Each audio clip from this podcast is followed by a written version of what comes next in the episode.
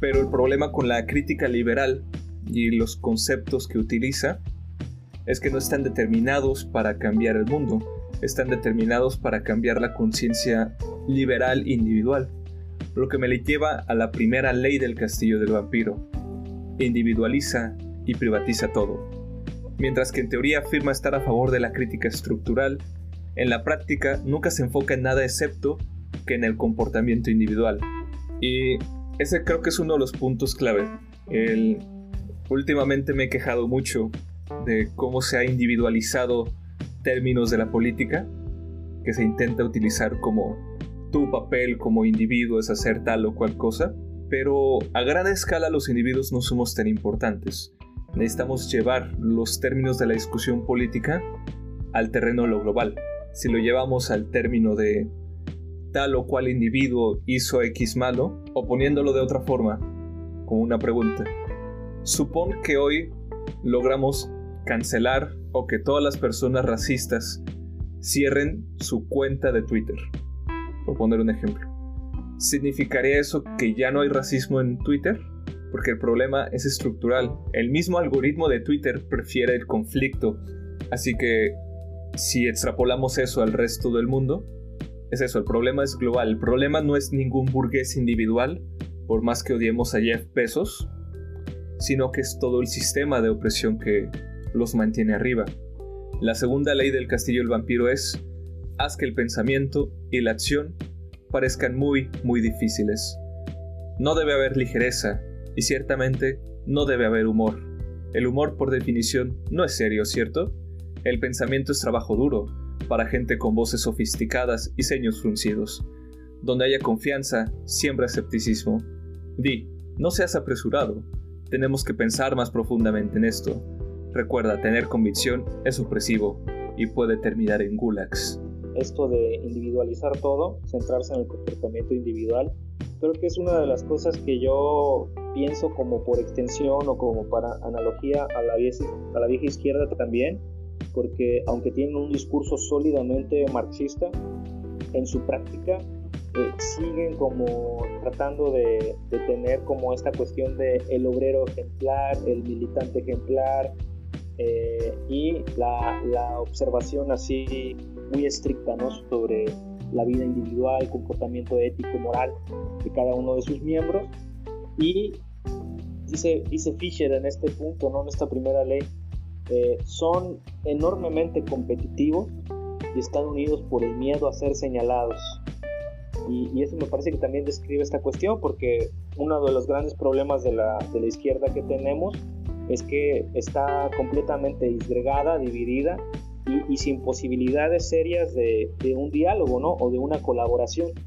Y eso es sumamente contradictorio eh, en términos muy generales, porque estamos hablando de que se supone que el propósito debería ser eh, avanzar el movimiento obrero, la unión de la clase trabajadora y del, sinfín de motivos por los cuales estas diferencias y, divisiones puedan tener justificaciones, me parece que están muy muy centrados en, en, esta cuestión de la competencia, ¿no? Cada grupo izquierda, cada grupo revolucionario o comunista por sí mismo se, quiere presentar a sí mismo como la opción revolucionaria y de alguna manera ver a los demás grupos como grupos sin, sin ese grado de revolucionarismo, ¿no? O con grupos, pues simplemente es una competencia, ¿no? Y, se presenta como este mercado de izquierda donde tú tienes que elegir cuál es la mejor opción. Y, obviamente te, están tratando de, decir siempre todo el tiempo con, su, con sus propias dinámicas de marketing cuál es la, mejor, ¿no? Para eso tienen su, propaganda y demás. Pero además hacia el interior, en algunos grupos, no en todos, pero sí en algunos, sí se ve como que la cuestión de mantener un cierto nivel de, calidad de su producto eh, destaca, ¿no? Como en este grupo no tenemos determinado tipo de problemas, que en otros sí. Pero entonces se vuelve como muy policial, muy vigilante es como, no, no te puedes equivocar en esto, ¿no?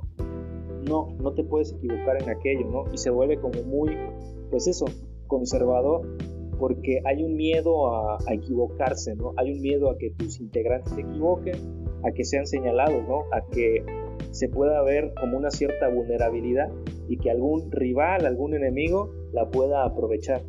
Eso me, parece interesante y creo que conecta también con, la segunda ley, ¿no? Este, ningún tipo de, humor, ningún tipo de ligereza, todo tiene que ser súper serio, súper riguroso, eh, súper teórico y, no podemos eh, hacerlo de manera suave, no podemos permitirnos hacer chistes con cosas que, que no, ¿no? Ah, eso me gusta porque también lo plantea Perezoto eh, en diversos espacios. Bueno, de hecho su, misma dinámica es como muy sarcástico al respecto, ¿no? Perezoto dice, sí, yo hablo con Marx, sí, yo hablo con Hegel, yo les pregunté. Eso mucha gente lo saca de onda porque parece que es un tipo arrogante, pero él lo está haciendo de manera precisamente sarcástica, irónica, para romper esos viejos esquemas de, ortodoxia. Está diciendo, pues no, no me estoy basando en nada, simplemente yo lo, planteo porque lo platiqué con ellos, ¿no? Eh, ahí deconstruye el, el, argumento de autoridad, ¿no? Pero también lo plantea de manera textual en un texto, como diciendo, pues es que tenemos que desembarazarnos de, de todo eso riguroso de la vieja izquierda porque no permite construir nada y para hacerlo hay que, hay que criticar nuestra propia historia como marxistas de manera, de manera risible, dice, como una breve comedia. En, en ese último sentido, respecto a la comedia, que admito, yo soy la peor persona para contar chistes.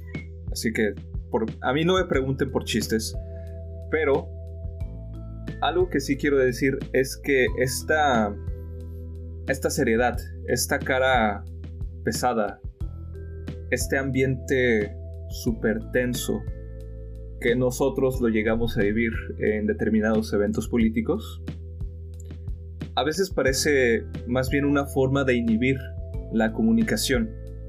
Hubo un momento en una conferencia nacional, en una organización que no voy a mencionar, en que todo era tan tenso. ¿Por qué, ¿Por qué hablábamos en, entre pasillos? ¿Por qué hablábamos a como, como bajito? ¿Por qué hablamos para que otros no nos escucharan? No debería, en término, si olvidé, olvidé el término susurrar. ¿Por qué susurrábamos? ¿Por qué lo hacíamos? O sea, más allá del de nuestra inocencia, creo yo que en, un aspecto revolucionario, que es algo que propone Fisher eh, más al final del texto, necesitamos crear espacios donde el debate abierto, público y el error sean posibles. Y que, claro, vaya a haber corrección de nuestros errores, pero en un ambiente de camaradería, no en un ambiente de vamos a quemarte públicamente por haber hecho esto. Te vamos a... de esto se va a hablar mal de ti durante los próximos tres años. Pero ¿por qué no sentíamos eso en una organización marxista. Precisamente porque la estructura de poder, la forma de estructura que se imaginaba esta organización, a mi parecer es caduca y a mi parecer es como se organiza la mayoría de esos pequeños grupos de izquierda que están en todo el mundo y que todos tuvieron su evento del primero de mayo eh, separado con cada uno 100 o 300 vistas. ¿Por qué no trabajar en conjunto para una causa tan importante, para un evento tan importante, siendo que prácticamente todos tuvieron las mismas consignas y lo leí. Porque esta necesidad de esencializar. Yo soy una identidad específica, yo soy el trotskista, el marxista, el stalinista, el luxemburguista tradicional. Yo soy aquel que mejor mantiene los valores de, de Marx algo que me gusta mucho que dice Pérez Soto es que primero tenemos que aceptar que existen muchas izquierdas, que el marxismo es solo otra corriente dentro de las muchas izquierdas, y después hay que aceptar que existen muchos marxismos, y todos, en determinado momento, pueden estar simultáneamente correctos o simultáneamente, simultáneamente erróneos. Creo que es algo que, que él aprendió de la física. Porque muchas veces, en especial cuando se trata de medir posiciones de partículas, cantidad energética, tú puedes sacar 10 lecturas que son distintas del mismo evento. Y nuestro pensamiento tradicional, moderno por así decirlo, moderno en términos del modernismo, nos diría, es que hay uno correcto y los demás no. Lo cierto es que probablemente los 10, las 10 mediciones son correctas a la vez. Y es algo que debemos aprender en, en la izquierda o en el marxismo, ¿no? Que hay distintas aproximaciones y una posición de una identidad pura e inmoviliza. Lo que me lleva a dos aspectos que me parece que son inmovilizadores del castillo del vampiro. La tercera ley del castillo del vampiro es propaga tanta culpa como puedas. Mientras más culpa, mejor. Las personas deben sentirse mal. Es una señal de que entienden la gravedad de las cosas. Está bien tener privilegios de clase, si te sientes culpable sobre el privilegio y haces a otros en una posición de clase subordinada a la tuya, sentirse también culpables. realizarás buenas obras sociales para los pobres, también, ¿verdad? Esto conecta con mucho de lo que venimos hablando anteriormente, pero creo que la clave o una de las claves para ver esto es otra vez en el discurso TERF. todos hemos visto esas estadísticas, ¿no? De la mayoría de los hombres asesinados son asesinados por otros hombres. La mayoría de los hombres abusados sexualmente son abusados por otros hombres. Y cuando le preguntas a las TERF, entonces, ¿cómo resolvemos esto? Te dirán algo como, no, pues es que es problema de ustedes los hombres, ¿no? O sea, ustedes los hombres crearon este problema y ustedes resuelven, ¿no? Y es una culpabilidad falsa. Porque imagínate que le estás diciendo a un hombre víctima de violación que él es tan igual de culpable del patriarcado como los hombres que abusaron de él. No tiene sentido. El problema con estas teorías de identidad es que al no resolver todo, no son capaces de resolver nada. Y esta culpabilidad que le intentan poner a los hombres, principalmente el feminismo liberal, lo que ha logrado es una contrarreacción. Grupos de hombres con creencias estúpidas como el men going the wrong way, hombres que van su propio camino, que es una es un grupo estúpido súper derechista, pero que habla por los derechos de los hombres. Pero es una reacción a este liberalismo. La cuarta ley del castillo del vampiro es esencializa. Mientras que la fluidez de identidad, pluralidad y multiplicidad son siempre afirmadas en defensa de los miembros del castillo del vampiro, principalmente para cubrir su propio trasfondo adinerado, privilegiado o de asimilación burguesa, el enemigo siempre debe ser esencializado. Y la quinta y última ley, para ya terminar esto, y que va todo, piensa como un liberal, porque eres uno de ellos. El trabajo del castillo consiste constantemente acumulando indignación reactiva, consiste en señalar sin cesar vociferantemente lo obvio. El capital se comporta como el capital, eso no es muy bueno, y los aparatos represivos del Estado son represivos. Debemos protestar. Y es y es algo que ya veíamos antes del castillo del vampiro, antes de esta configuración. Ah, uno lo podía ver, por ejemplo, en México, en las marchas de Yo Soy 132, que señalaban con claridad, ¿no? Esto es antidemocrático. Ok, perfecto. ¿Cuáles son las propuestas? ¿Cuál es la consigna política en la que vamos a articular el cambio? Pero no, su objetivo era liberal, era de señalar esta falta de antidemocracia y después sus dirigentes ser adoptados por canales de televisión, radios, partidos políticos. No es de extrañar. Esta crítica liberal al sistema, aunque suena radical, es parte del sistema mismo. Como B de Vendetta, puede ser un gran hit de ventas y vender miles y miles de máscaras de B, pero sigue siendo parte del sistema. Dios odio esa película. yo creo que lo podríamos poner de la siguiente manera. Es como tu enemigo siempre va a ser tu enemigo, pero el castillo de vampiro te presenta a, posibles aliados o personas que en realidad deberías colaborar con ellos como tus enemigos. Se te hace verlos. Esto que, se ha dicho muchas veces, ¿no? que la izquierda discute más con la izquierda que con la derecha. Y, pareciera que, que, muchas de las polémicas no son constructivas, ¿no? No son diálogos realmente fraternos o que permitan construir una agenda, ¿no? No hay realmente dinámicas que lo propicien y se esencializa mucho, ¿no? Como a tal grupo eh, tiene este defecto, como que si no, un error que cometieron hace 20, 50 años o 10, este, ya los define por sí mismo y, y es algo que comenta Fisher, ¿no? Este, si alguien comete un error una vez, entonces ese error lo define, ¿no? Eso es lo que hace el castillo del vampiro. Esencializar, pero es, es generalizar también. es como, no, él siempre va a ser así y ya no tiene capacidad de redimirse, ¿no? No tiene, no tiene otras facetas, eso es todo lo que es. Y pues precisamente esto es muy útil para el capital, ¿no? Para desarticular núcleos de organización, para mantener la atomización, la segregación, demás. Y eh, el, quinto punto me parece que también toca lo que comentábamos, la quinta ley, actúa como, como un liberal. Eh, me, parece que esto conecta con la cuestión de que siempre es como criticar lo que es obviamente malo, pero hasta el punto donde lo, normaliza y entonces dejamos de prestar atención también a que el funcionamiento normal del capitalismo también es pues algo que hay que superar, ¿no? O sea, no solamente sus expresiones más, más drásticas o dramáticas o negativas, sino en general eh, el sistema lo tendríamos que superar, aunque, aunque estuviéramos en un estado de bienestar o de confort.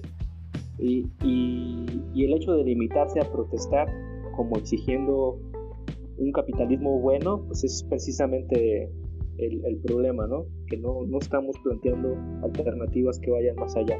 Eso de esencializa se puede observar también desde la desde la perspectiva de un error. Em, hubo una organización de, izquierda en la Ciudad de México, en la UNAM, que produce en la izquierda diario. Y esto de esencializa es también una trampa discursiva en la cual constantemente se van omitiendo detalles. ¿Cómo sucede esto? Esto lo explica ContraPoints en su video Cancelación. Primero está la acusación real, ¿no? La acusación formal, el texto formal de la acusación. A este individuo llamado Sergio, Sergio Moisen, se le acusó de haber abusado de una ex compañera amorosa. Pero la acusación de hecho no es de, no es de abuso sexual. Es de haber sido, ¿qué? Moralmente indiferente o sea, no es una acusación formal de violación y nunca lo intentaron poner así en la declaración oficial, sino como que como que sexualmente no había sido un compañero empático y demás, ¿no? O sea, había tenido sus errores. Pero no importan los detalles de la acusación, porque la próxima vez que se habla de esto, se va a decir, esta persona está acusada de abuso sexual. Eso es parte de esencializar. La siguiente vez que se habla de esto, se va a decir, esta persona es un abusador sexual. Por lo tanto, esta organización que aún lo tiene, defiende abusadores sexuales. Y por lo tanto, las organizaciones de izquierda mixtas en la universidad, que, que no diferencian entre géneros, son problemáticas porque van a terminar defendiendo abusadores sí o sí. Ojo, que no me interesa defender a Moisen, ya se defendieron ellos mismos. Pero este proceso de ir limitando la información que se da en el discurso es clave de cómo se esencializa a alguien. Ah, por ejemplo, el mismo Fisher lo menciona sobre Brandt, de comentarios muy específicos que podrían haber sonado sexistas. La, la historia no se cuenta como, oh, dijo comentarios que podrían sonar sexistas. No, Brandt es misógino. Se pasa del contexto real a una posición esencialista de es un misógino puro y duro. ¿No sucede lo mismo dentro de organizaciones marxistas, por poner un ejemplo? Alguien cometió el error de tener una posición distinta sobre una batalla en 1969. Ergo es un revisionista. Dios, ¿quién se acuerda de...? Pero bueno. Me gustaría saltar a un punto que, que me gusta. Y dice, el moralismo devoto del castillo del vampiro ha sido una característica de cierta izquierda por muchos años, pero si uno no era parte de esa iglesia particular, sus sermones podían ser evitados. Las redes sociales implican que esto ya no es el caso, y que hay poca protección frente a las patologías psíquicas propagadas por estos discursos. Entonces, ¿qué podemos hacer ahora? Primero que nada, es imperativo rechazar el identitarismo y reconocer que no hay identidades, solo deseos, intereses e identificaciones. Y eso es lo que me parece más importante de como de las conclusiones que lo que creemos es nuestra identidad o lo que son identidades fijas en las que estamos cerrados son un conjunto de deseos e intereses y si nuestro interés es que un gran otro burgués lo reconozca es cuando vamos a actuar como un liberal. Nuestro objetivo más bien sería romper con la identificación burguesa de las identidades para crear una nueva. Vaya, ni siquiera te voy a decir, el comunismo nos dará libertad de género, etnia y todo sea. No vamos a hacer promesas aquí. Sino que simplemente hay que romper la forma en que el capitalismo esencializa a estas identidades y las pone en pequeños nichos de opresión. Pues eso, me parece que ya estamos en la, en la parte final de, del texto, cuando Fischer eh, intenta como proponer respuestas a qué hacer ¿no? ante este, a este problema y, propone varias cosas. Una que es clave es esta que comentas. Eh, las, las, hay que distinguir entre identidades y, y, lo que menciona como identificaciones. Bueno, en fin, ¿no? O sea, una cosa es que exista una identidad y otra cosa es que yo me identifique con algo, ¿no? Y, y lo más propio pues es entender que, que las, estas identidades son provisionales, son artificiales y además son plásticas.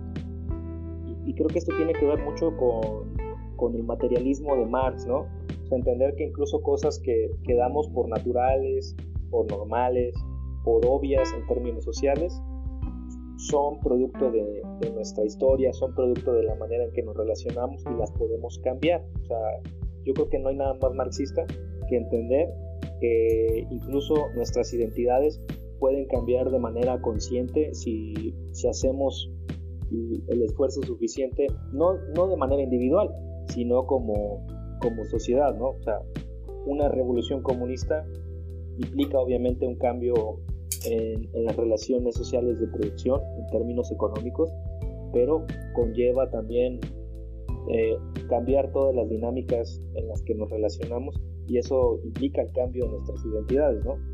Y, conectando perfectamente con lo que comentas, no se trata de, de esencializar a la clase obrera, sino que precisamente lo que queremos es que ya no haya una distinción de clases sociales económicamente hablando, pero para lograrlo no basta con simplemente decir, ah, yo ya no soy clase obrera, ah, yo soy clase media.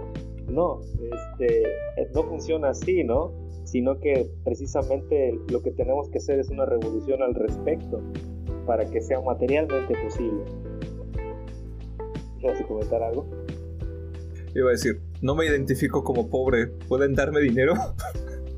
sí, precisamente eso, bueno. Este, también me gusta mucho de las, de las propuestas que hace Fisher al final. Eh, que, bueno, obviamente rescata la idea de, clase social, de conciencia de clase, como algo que hay que defender esta idea de interseccionalidad como central, ¿no? Que un grupo de izquierda que no reivindica la clase social como aspecto central, pues es un grupo eh, liberal burgués, ¿no? Pero incluso nosotros yo creo que lo podemos extender a los grupos eh, izquierdas que sí reivindican la clase social, que se encierran en, en esta identidad y que siguen reproduciendo lógicas del castillo de vampiro. Por lo siguiente, a mí lo que me parece más central de las conclusiones es cuando Fisher dice, hemos de aprender cómo construir camaradería y solidaridad en vez de hacer el trabajo del capital condenándonos e insultándonos los unos a los otros. Esto no significa que tengamos que estar siempre de acuerdo. Tenemos que crear las condiciones donde pueda darse esta falta de acuerdo. Hemos de pensar también estratégicamente cómo utilizar las redes sociales, recordando que actualmente pues, son territorio enemigo, pero podemos ocupar el terreno y comenzar a producir conciencia de clase. Y, y, por último, el objetivo no es ser un activista, sino que la clase trabajadora se active y se transforme a sí misma. Y, y la invitación, ¿no? fuera del castillo del vampiro todo es posible. es un cierre esperanzador. A mí lo que me gustaría decir, eh, aparte de lo de redes sociales, es que una parte clave es si nos resulta como una tarea abrumadora e intimidante, es porque lo es. No es un proceso sencillo. Necesitamos, primeramente, Fisher deja más o menos abierto porque creo que él tampoco sabía y faltaba mucho desarrollo para esto. Pero algo clave en su filosofía que uno puede extraer de el realismo capitalista es que es necesario construir organizaciones basadas en la acción, basadas en la actividad política activa y no solo en la crítica. O sea, Fisher era muy crítico de otras organizaciones pero también mencionaba que, que solo hacer crítica de otras organizaciones, de otros grupos, de otras personas, no es hacer nada. Ser crítica no es una acción, es hacer comentario. Y ese es el problema. Si no creamos algo real, y con algo real me refiero a luchas prácticas en las que podamos participar y actuar construyendo redes. Eso va de mano con lo que dice, el rechazo al identitarismo solo puede ser logrado a través de la reafirmación de la clase. Una izquierda que no tiene la clase como núcleo solo puede ser considerada un grupo de presión liberal. ¿Y qué es un grupo de presión liberal? Sino un grupo de comentaristas. Un grupo de comentaristas de Facebook, un grupo de comentaristas de YouTube, de televisión. Ah, vaya, uno de estos jefes del Yo Soy 132 tiene programa de televisión en Nueva Imagen o algo así. Y otra parte que quería citar directo, el objetivo de nuestra lucha no es el reconocimiento por parte de la burguesía, ni siquiera la destrucción de la burguesía en sí misma. Es la estructura de clase, una estructura que nos hiera a todos, incluso a quienes se, se benefician materialmente de ella, la que debe ser destruida. Y finalmente, lo último que quiero citar es, nuestra lucha debe dirigirse a la construcción de un mundo nuevo y sorprendente, no a la preservación de identidades perfiladas y distorsionadas por el capital. Esto va muy de la mano de otra teoría de Fisher, otra idea, que es la cancelación del futuro.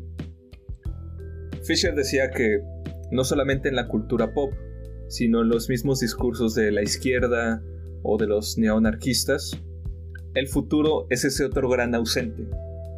Si vemos el futuro, la visión del futuro que tiene el cine, que tienen los anarquistas o muchos comunistas, es de una catástrofe, de un mundo posapocalíptico, de no sabemos cuándo va a suceder esta catástrofe, pero va a suceder y va a ser muy malo y necesitamos, necesitamos actuar antes de la barbarie.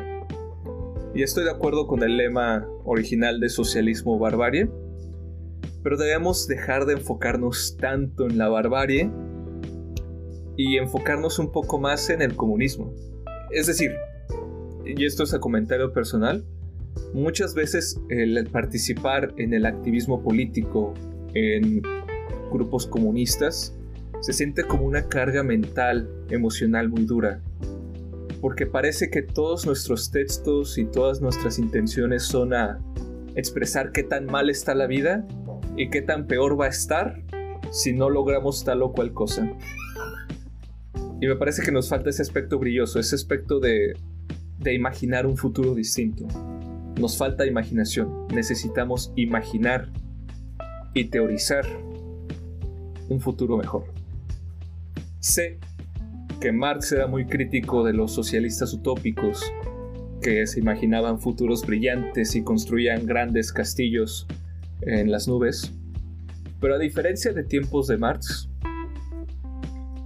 hoy tenemos la tecnología, el conocimiento del capitalismo y el conocimiento de las capacidades que nos da esa tecnología, como la inteligencia artificial, la automatización de la producción, las redes sociales, que creo que genuinamente podríamos ir empezando a pensar un mundo fuera del capitalismo y acertaríamos en gran parte de estas predicciones. Así que esa es mi propuesta a futuro. No solamente criticar al capitalismo, sino proponer cómo sería una vida post-capitalista. Yo no tengo más que agregar, me parece un cierre perfecto. yo creo que vámonos despidiendo. De, mi parte también quedo satisfecho y pues me despido de, todos. Esperemos vernos pronto en la siguiente emisión. Nos vemos el próximo fin de semana, la próxima misa del domingo a las 7 de la noche. Tenemos un tema jocoso para ustedes, espero que va a ser interesante. Eh, bueno, el, tema es, suena raro, pero lo vamos a abordar más la próxima sesión. Eh, hombres lobos o vampiros, ¿cuáles son mejores personajes y por qué? Obviamente desde una lectura política. Así es, y también hablaremos de zombies. Tengan buenas noches.